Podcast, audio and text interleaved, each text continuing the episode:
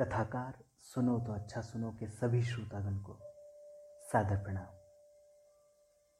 आज मैं आपके समक्ष प्रस्तुत करने वाला हूँ गुलजार साहब द्वारा लिखित एक बहुत ही खूबसूरत और प्रेरणादायक कविता, जिसका शीर्षक है किताबें। इस कविता के माध्यम से गुलजार साहब ने किताबों के महत्व और बदलते वक्त के साथ किस तरीके से किताबों की जगह इलेक्ट्रॉनिक गैजेट्स ने ले ली है, उस और भी हमारा ध्यान आकर्षित किया है। आज हम इंटरनेट के दौर में हैं, और आजकल किताबों की जगह सिर्फ़ हमारे ड्राइंग रूम की अलमारी तक ही सिमट कर रह गई है।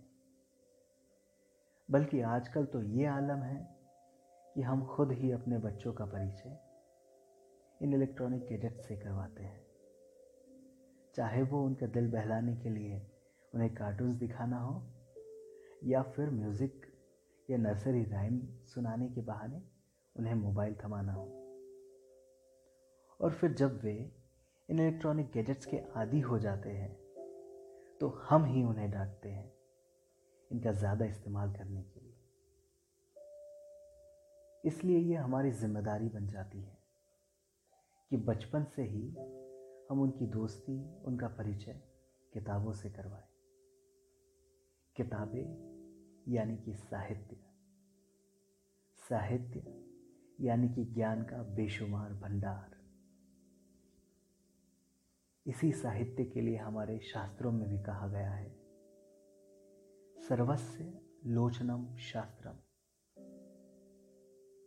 यानी समाज के लिए आँखें या नज़र। शास्त्र है। शास्त्र यानी ज्ञान, विज्ञान और साहित्य। तो जब हम शास्त्र यानी साहित्य या किताबों से दोस्ती करते हैं तो हमारा ना सिर्फ़ बौद्धिक विकास होता है, बल्कि हमें समाज को या चीज़ों को देखने का एक अलग नज़रिया मिलता है। इसीलिए तो कहा गया है कि साहित्य समाज का दर्पण होता है। और डॉक्टर सर्वपल्ली राधाकृष्णन ने भी क्या खूब कहा है साहित्य के लिए। साहित्य का कर्तव्य केवल ज्ञान देना नहीं है, परंतु एक नया वातावरण देना भी है। तो पेश खिदमत है गुलजार साहब द्वारा लिखित एक प्रेरणादायक कविता। किताबें झांकती है बंदलमारी के शीशों से। बड़ी हसरत से तकती है। महीनों अब मुलाकातें नहीं होती। जो शामें उनकी सोहबत में कटा करती थी अब अक्सर। जो शामें उनकी सोहबत में कटा करती थी अब अक्सर गुजर जाती है कंप्यूटर के पर्दों पर। बड़ी बेचैन रहती है ये किताबें। उन्हें अब नींद में चलने की आदत हो गई है।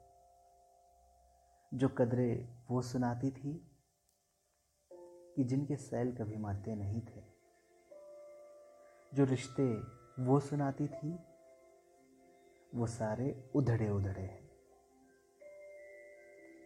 कोई सफ़ा पलटता हो तो एक सिसकी निकलती है। कई लफ्ज़ों के मानी गिर पड़े हैं। बिना पत्तों के सूखे तुंड लगते हैं वो सब अल्फाज, कि जिन पर अब कोई मानी नहीं उगते। जबा पर जो जायका आता था, वो सफ़े पलटने का, अब उंगली क्लिक करने से बस एक झपकी गुजरती है।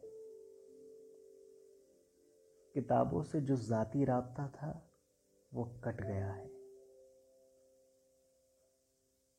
किताबों से जो ज़ाती रबता था, वो कट गया है। कभी सीने पर रख कर लेट जाते थे तो कभी गोदी में लेते थे। कभी घुटनों को अपने रिहल की सूरत बनाकर नीम सजदे में पड़ा करते थे। छूते थे जबी से, वो सारा इल्म तो मिलता रहेगा आइंदा भी। मगर वो जो किताबों में मिला करते थे सूखे फूल और महके हुए रुके, किताबें मांगने, गिरने, उठाने के बहाने रिश्ते बनते थे, उनका क्या होगा? वो शायद अब नहीं होंगे। वो शायद अब नहीं होंगे। बहुत बहुत शुक्रिया।